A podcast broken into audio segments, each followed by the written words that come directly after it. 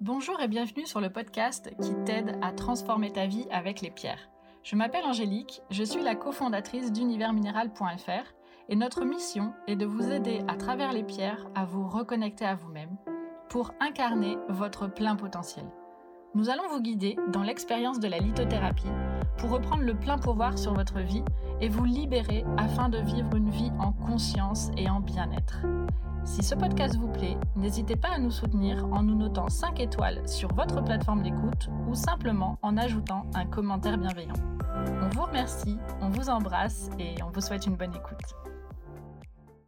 Salut, c'est Raphaël et je suis ravi de vous retrouver dans ce nouveau podcast. Alors aujourd'hui, on va percer ensemble les secrets d'une pierre emblématique qu'est la labradorite. Alors je vais rentrer dans le détail de son histoire, des légendes qui sont associées à la labradorite, de son contexte de formation géologique, bien sûr de ses vertus en lithothérapie, et puis comment la porter et quelles sont les pierres à associer à cette labradorite.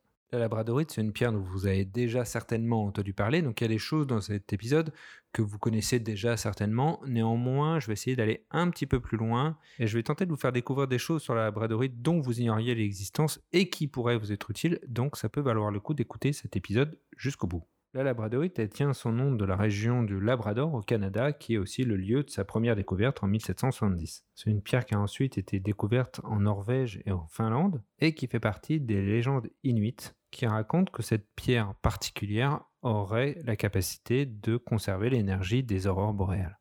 La labradorite, c'est un aluminosilicate qui fait partie de la famille des feldspath plagioclases et qui a la particularité d'être iridescente, c'est-à-dire qu'elle va avoir une irisation selon l'angle où on la regarde. Cette irisation, elle est multicolore et elle est liée à un décalage atomique de la structure cristalline de la roche, qu'on appelle effet Schiller et qui fait comme un effet miroir. Cette irisation peut prendre toutes les couleurs du spectre lumineux, donc de l'indigo jusqu'au rouge en passant par le jaune. Et si le cristal a subi des micro-déformations lors de sa formation, cette irisation sera multicolore, alors que s'il a subi aucune déformation, cette irisation sera d'une couleur parfaitement uniforme. C'est évidemment beaucoup plus rare parce qu'il faut des conditions vraiment particulières et ça donne une pierre à l'énergie plus fine, plus délicate. Alors on trouve cette labradorite dans des roches magmatiques comme la plupart des feldspaths, à la différence près que cette labradorite ne provient que de magmas très anciens. C'est-à-dire des magmas qui sont créés entre 500 millions et 1 milliard d'années, c'est-à-dire au début de la création de la Terre à une époque où ce magma contenait encore beaucoup de carbone et de sodium, qui a permis la cristallisation de ce minéral, alors que ce serait plus possible aujourd'hui simplement parce que le magma s'est appauvri, même si la roche se crée en permanence, la Terre continue de créer de la roche depuis un magma, ce magma a plus du tout la même composition et donc la labradorite est forcément une roche très ancienne à l'époque où le magma était riche en ces éléments carbone et sodium.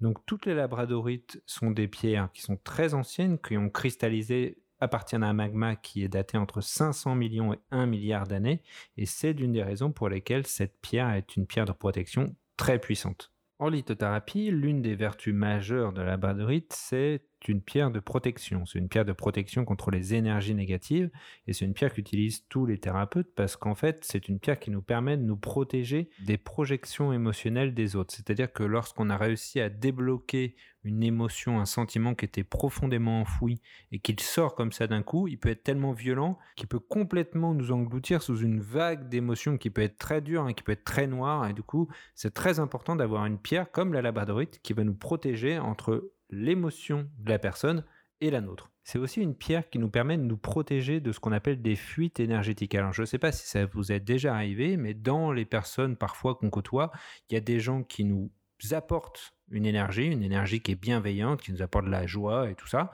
Et il y a aussi des gens qui nous pompent notre énergie. Alors évidemment, ces personnes-là qui sont toxiques hein, pour nous, on a envie de les éviter euh, le plus possible, mais des fois c'est pas possible ou c'est pas facile. Et le fait d'avoir une labradorite sur nous, ça va nous empêcher de nous faire vampiriser cette énergie. Mais la labradorite n'est pas seulement une pierre de protection, c'est aussi une pierre de transformation. En fait, faut bien se rendre compte que la plupart des événements, des événements importants hein, qui nous arrivent, sont là pour que finalement on en retienne quelque chose. Ils nous arrivent pour qu'on prenne conscience que c'est pas aligné avec ce que l'on veut ou ce que l'on est, ce que l'on aimerait être. C'est Jung qui disait que l'univers ou la conscience collective ou Dieu ou les anges, enfin on va ça comme vous voulez, met devant nous des situations qui se répètent de manière à ce qu'on comprenne bien, qu'on prenne conscience qu'il faut changer de manière à pouvoir éviter que cette situation se répète et qu'on soit toujours dans le même schéma.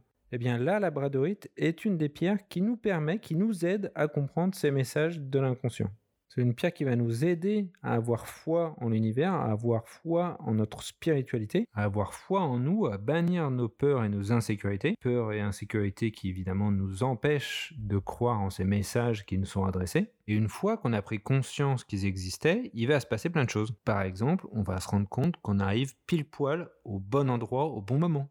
On va se rendre compte qu'il y a des synchronicités, des choses qui arrivent à d'autres personnes au même moment on se rencontre et euh, finalement on a vécu des choses qui sont parfaitement similaires. Où on va mettre sur notre chemin des gens qui ont des idées euh, parfaitement nouvelles et qui vont nous aider à grandir d'un seul coup. Ou des événements qui vont complètement dissiper nos illusions, nous apporter plus d'introspection, plus de contemplation, plus d'intuition.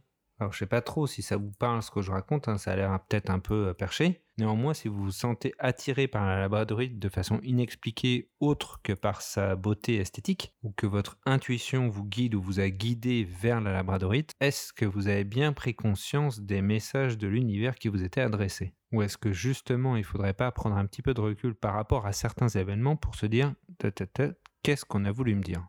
En termes de chakra, la labradorite, c'est une pierre qui est associée au chakra du troisième œil, centre de l'intuition. Et c'est une pierre qui s'associe naturellement évidemment avec les autres feldspaths, comme l'amazonite, la pierre de lune, et bien sûr avec le cristal de roche. La labradorite s'utilise polie parce que c'est lorsqu'elle est polie que son irisation se révèle, donc elle dévoile toute son énergie. Si vous la portez en bijou, c'est mieux de la porter autour de la tête parce que c'est une pierre qui est associée au chakra supérieur, donc plutôt soit en collier pendentif, soit en boucle d'oreille. Néanmoins, si vous voulez vous protéger des projections émotionnelles des autres ou des gens qui vous vampirisent votre énergie, il vaut mieux l'avoir en bracelet ou en pierre roulée d'une certaine taille, un galet par exemple. Et dans ce cas-là, vous la portez avec vous, mais vraiment tout le temps, tout le temps. Et aussi, c'est une pierre qui est très intéressante à poser dans un endroit où les énergies sont très basses ou très disparates. Par exemple, si vous êtes chambre d'hôte, dans un hall d'entrée par exemple, ou dans la pièce où vous recevez les différents clients, dans une salle d'attente par exemple, ou une pièce qui reçoit du public. La labradorite va permettre de faire comme un tampon entre vous et toutes les émotions des gens qui arrivent. Alors évidemment, la labradorite, c'est une pierre qui travaille beaucoup, donc qui a besoin d'être nettoyée et rechargée de manière assez régulière, nettoyée sous l'eau claire ou par fumigation avec un bâtonnet de sauge blanche ou de palo santo, et rechargement au soleil ou si vous voulez aller plus vite sur un plateau fort de vie ou une jette de quartz. La labradorite ne craint pas le soleil, elle n'est pas photosensible simplement parce que son irisation n'est pas liée à la présence d'un élément chimique mais à une structure atomique. Donc contrairement à la métisse ou à la cundite par exemple, elle ne va pas changer de couleur si elle reste au soleil même très longtemps. Voilà, j'espère que vous avez découvert de nouveaux éléments sur la labradorite. Et si vous souhaitez engager un processus individuel de guérison par la lithothérapie, vous pouvez prendre rendez-vous directement avec le lien que je vous mets dans la description.